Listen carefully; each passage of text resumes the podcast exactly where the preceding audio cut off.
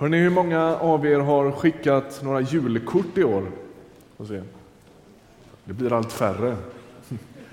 Ehm, själv är jag lite skeptisk till det där med julkort. Hemma i vår familj, när det dyker upp julkort så händer det ibland att någon utbrister Nej! Och jag tänker, vad har hänt, vad har hänt, vad har hänt? Det är någon som har skickat ett julkort här och vi har inte skickat till dem. Och tänker, är det det det går ut på? Så är jag lite fundersam sådär. Ehm, jag vet inte vad ni, vad ni har för motiv på era julkort. Eh, en del skulle kunna se ut så där ungefär, va? Och är man lite frommare som ni är som sitter här, då har ni nog julkort som ser ut något sånt där. Eller hur? Eh, det vi ska försöka oss på idag, det är att komma förbi den bilden. Den första den skippar vi direkt, men den där, den ska vi försöka tränga oss förbi. Därför att det vi läser i bibeltexterna, det är långt ifrån så väl polerat som det som är där.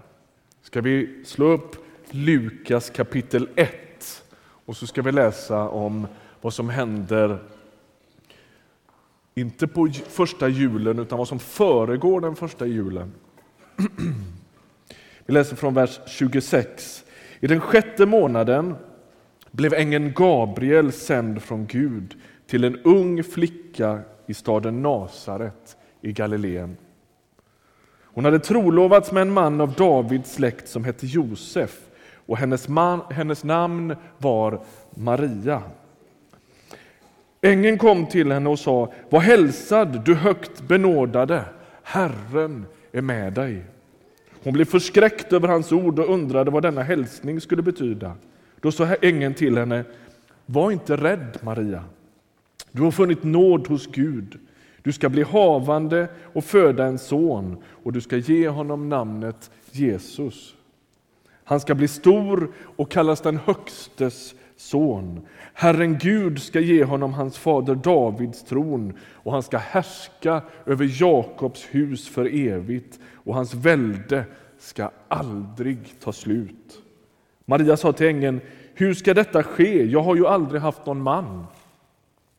Men ängeln svarade henne, helig ande ska komma över dig och den Högstes kraft ska vila över dig.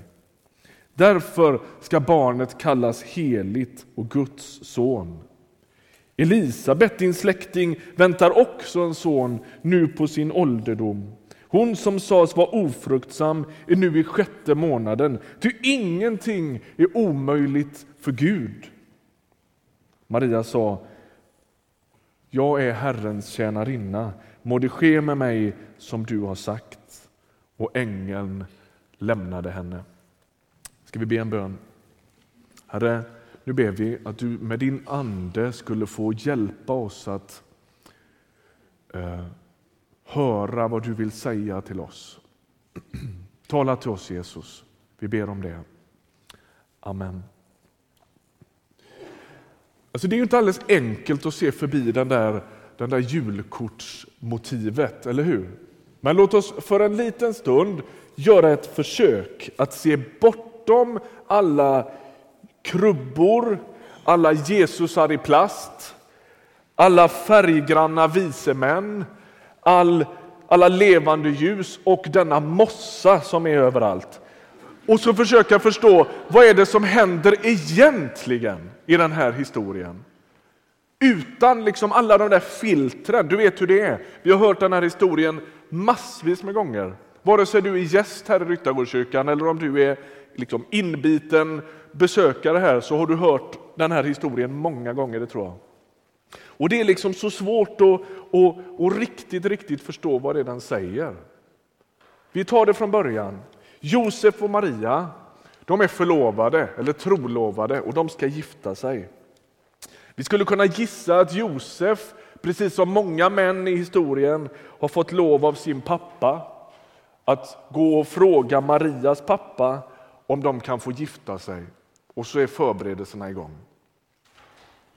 Vi leker med tanken att Josef dessutom har fått ett löfte av sin pappa att nu är det dags att ta över den lilla snickarverkstan som ligger i gathörnet här i småstaden. Det börjar liksom att ordna sig för Josef och Maria. Livet rullar på, allt ligger framför dem. Företaget, vännerna, släkten, kanske kommer det barn. Liksom. Alla planerna ligger framför. Det är så mycket som, som är möjligt för det där unga, unga paret i Nasaret. Och så kommer Gud. Maria möter ängeln Gabriel och man kan ana att ängeln Gabriel inte ser ut som änglarna gör på bokmärkena. Alltså han är inte lite sådär småfet, uh, oförarglig. Det finns, en, det finns ett skäl till varför änglarna nästan alltid i, i, i, bibeltexterna börjar med att hälsa var inte rädd. Och det är för att de inte ser ut så.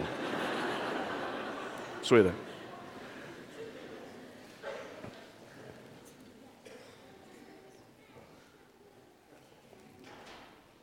Och så är ängens första ord, ängens första hälsning oerhört oroväckande. Och Maria hon uppfattar det hotfulla i den här historien, eller i den här hälsningen. Var hälsa du högt benådade, Herren är med dig. Man kan tycka att det där är väldigt positivt. Det är väl bara glädjande att få höra det. Och Marias respons den är väldigt, väldigt sund. Därför att det står att hon blev förskräckt, förskräckt över hans ord och undrade vad denna hälsning kunde tänkas betyda. Vad är det som förskräcker? Jo, varför behöver man försäkras om det? Varför behöver man försäkras om att Herren är med dig?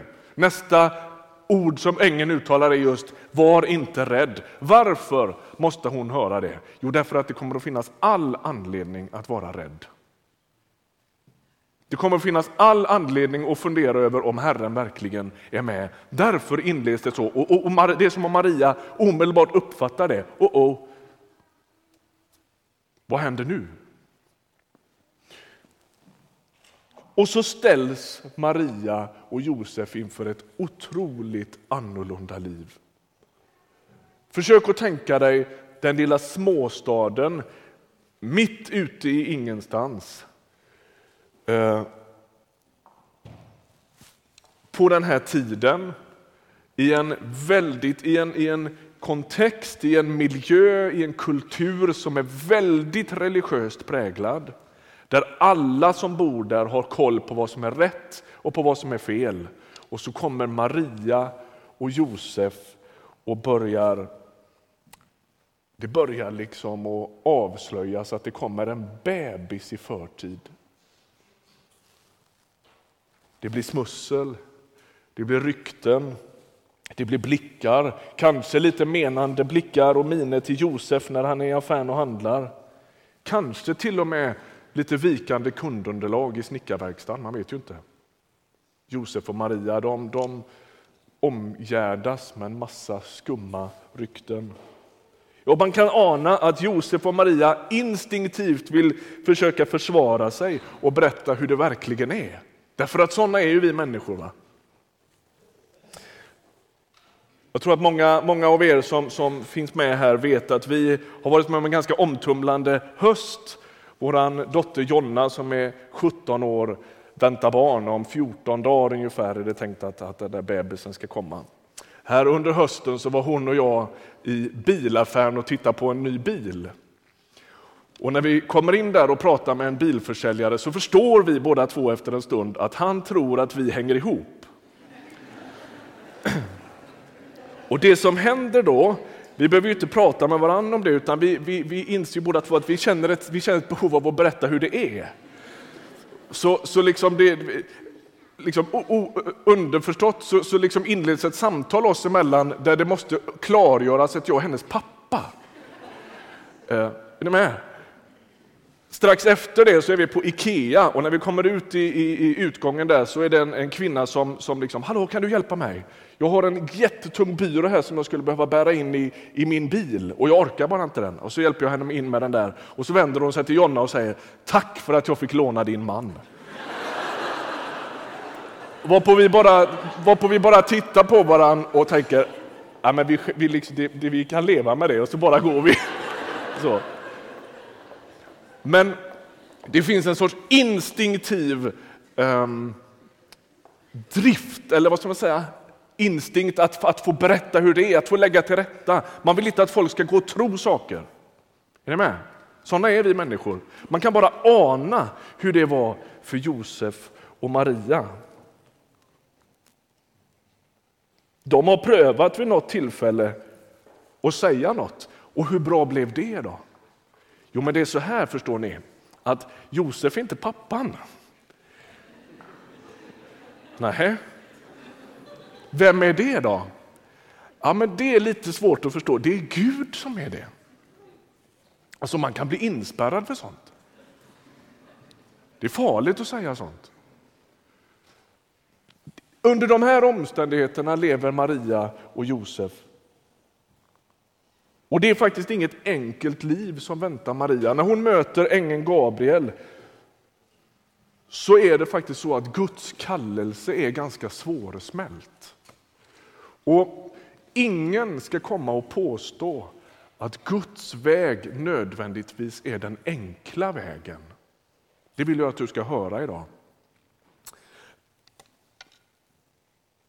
Ibland är det till och med så att det är betydligt bekvämare och betydligt enklare att inte höra Gud tala. Ibland möter jag människor som säger du är kristen, du har gjort det lätt för dig. Och jag tänker, nej, jag är inte så säker på det. Alltså. Jag är inte så säker på det. Ibland är det den krångliga vägen att ha hört Gud tala. Därför att vad ska jag göra med det?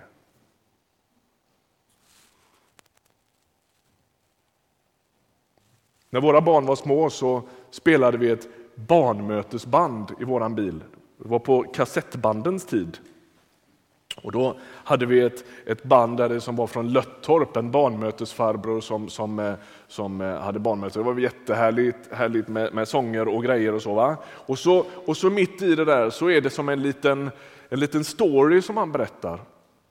Och då berättar han om hur Jesus kommer hem till en familj, en liten flicka och hennes mamma. Och så säger han liksom i förbifarten så här, det, det var så underbart, de blev så glada när Jesus kom dit, därför att när Jesus talar, ropar han i barnmötestältet, då mår man alltid bra. Och jag brydde mig liksom inte om att ge mig in i någon teologisk debatt med min eh, två och femåring i bilen där om huruvida det var sant eller inte. Men jag tänker att det är inte sant. Fråga Maria.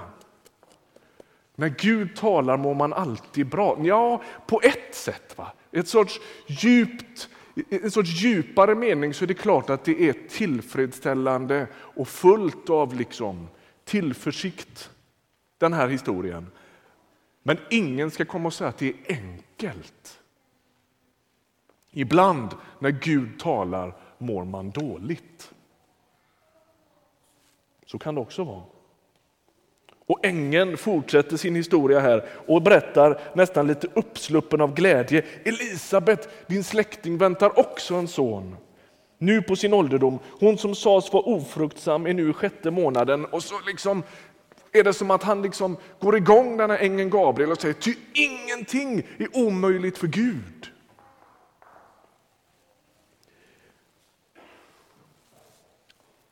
Och så kommer Marias respons och så säger hon ja. Villkorslöst så säger hon ja. Ske det med mig som du har sagt. Och Det där är en ganska uppfordrande ett uppfordrande gensvar för oss som lever i vår tid. När vi egentligen inte är så sugna på att säga ja till någonting om inte vi vet vad vi tjänar på det. Eller hur? Det fanns någon popdänga för några år sedan som hette What's in it for me? Så lever ju vi. va? Vad tjänar jag på det? Vad vinner jag på det? Och när Maria säger ja till ängelns kallelse så är det befriande liksom, fritt ifrån sånt. Jag är Herrens tjänarinna, må det ske med mig som du har sagt. Genom kyrkans historia så har Maria ofta stått som en sorts förebild för den kristna kyrkan. I meningen att hon får ett Guds tilltal, hon lyssnar till Guds ord, hon tar emot det i tro, hon gestaltar det väldigt påtagligt i sin egen kropp och hon ger det vidare till världen. Och På samma sätt så, så, så lever ju en kristen församling. Eller hur? Att få lyssna, gestalta det i sin egen kropp så att det får ges till världen. Och när, när Maria har sagt ja till detta, du kan historien va?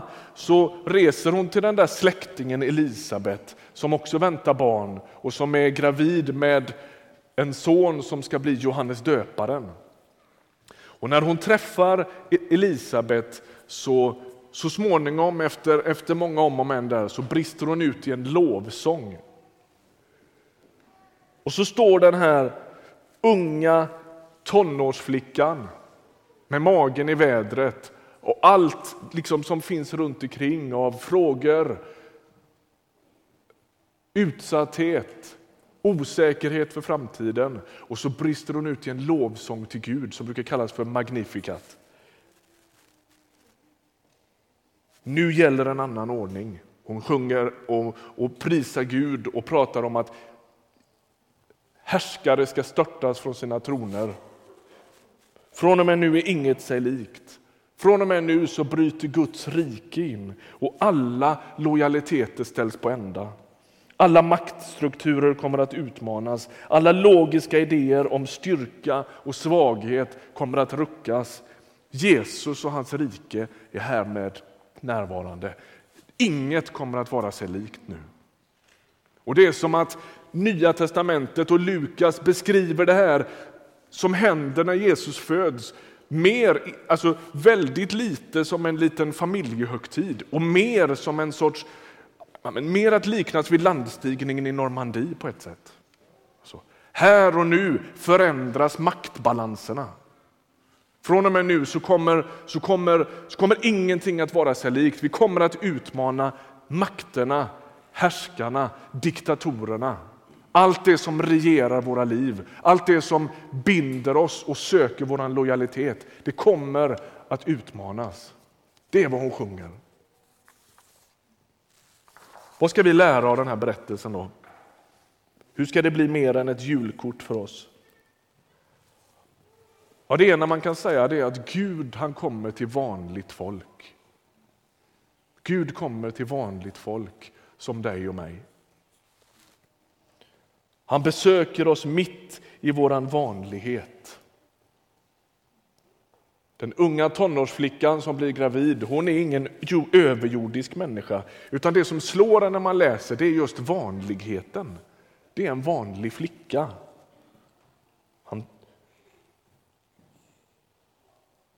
Och Gud talar till henne och Gud talar till alla som lyssnar. Det är därför det är bra att du är här. Det är därför det är bra att du går på gudstjänst. Att du liksom inrättar och böjer ditt liv efter att Gud ska få tala. Men kom ihåg att det tilltalet det kan komma att rubba våra cirklar. Det är farligt att höra Gud tala. Det kan störa oss, det kan bråka med oss, precis som det har gjort med trons människor i alla tider. Om vi lyssnar med människor genom hela bibelhistorien så tror jag att det är väldigt få som skulle säga att det tryggaste och det säkraste och det mest förutsägbara det var när Gud talade till mig. Alltså det var livsfarligt när Gud talade. Fråga Mose, fråga Gideon, fråga Ester, fråga David, fråga profeterna, Petrus, fråga Paulus som blir knockad till marken, slagen till marken av Guds kraft och livet blir aldrig mer detsamma. Vilket var, vilken väg var safe? Ja, det var inte när Gud kom, det var då det blev riktigt farligt.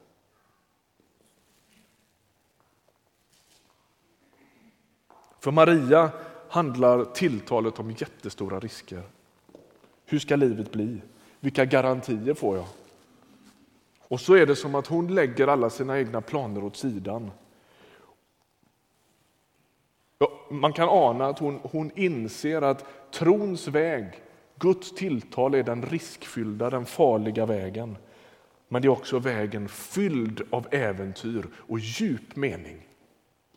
Egentligen är det så att när hon står där och ängeln Gabriel talar till henne så finns det inget riktigt alternativ. Livet är redan liksom ruckat på.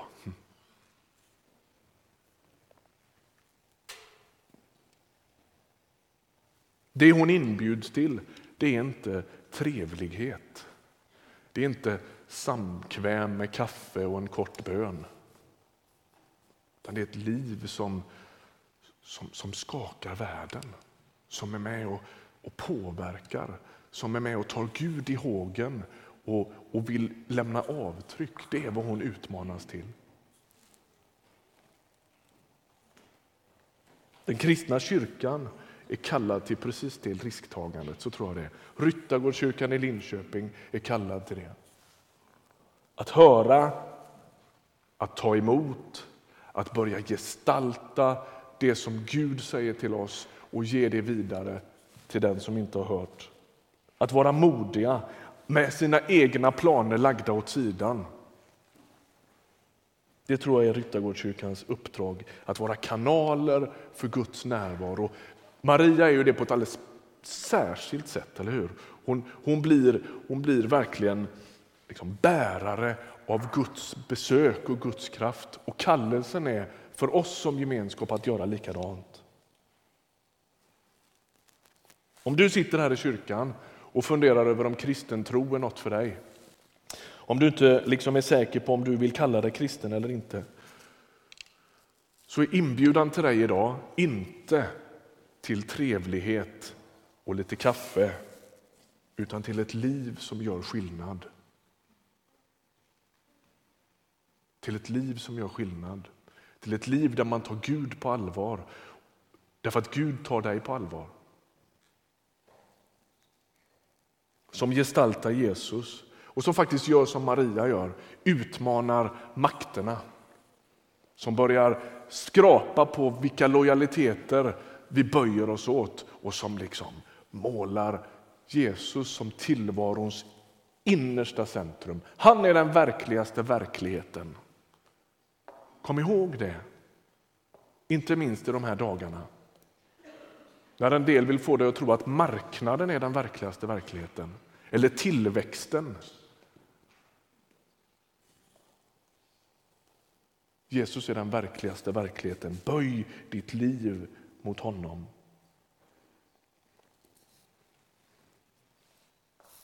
Ungefär vid 1900-talets mitt så verkade en eh, biskop i Sverige som heter Nils Bolander som också var en fantastisk diktare. Han har skrivit den här dikten. Lyssna här. Det finns ett ord så dyrt och kärt för många Herrens vänner så djupt och efterföljansvärt det bästa ord de känner. Försiktighet. De fruktar varje äventyr och alla spända bågar. Vart festligt överdåd de skyr och alla granna rågar. Försiktighet. De lindar ont i mjuka ord, i sina fromma hyddor har blott dietmat på sitt bord och inga starka kryddor. Försiktighet. De suger under skumma valv på honung ifrån prästen men skälver inför eld och skalv och fruktar storm som pesten. Försiktighet. En kristendom så strikt korrekt, så linjerät och riktig. Men inte alls med Kristus släkt som var så oförsiktig. Det jag tycker att jag ser och läser i den här texten det är att Gud är farlig. Att höra Gud tala, det är riskfyllt. Och det den utmanar oss till är att göra som Maria, att säga jag lägger mina egna planer åt sidan. Låt det ske med oss som du vill.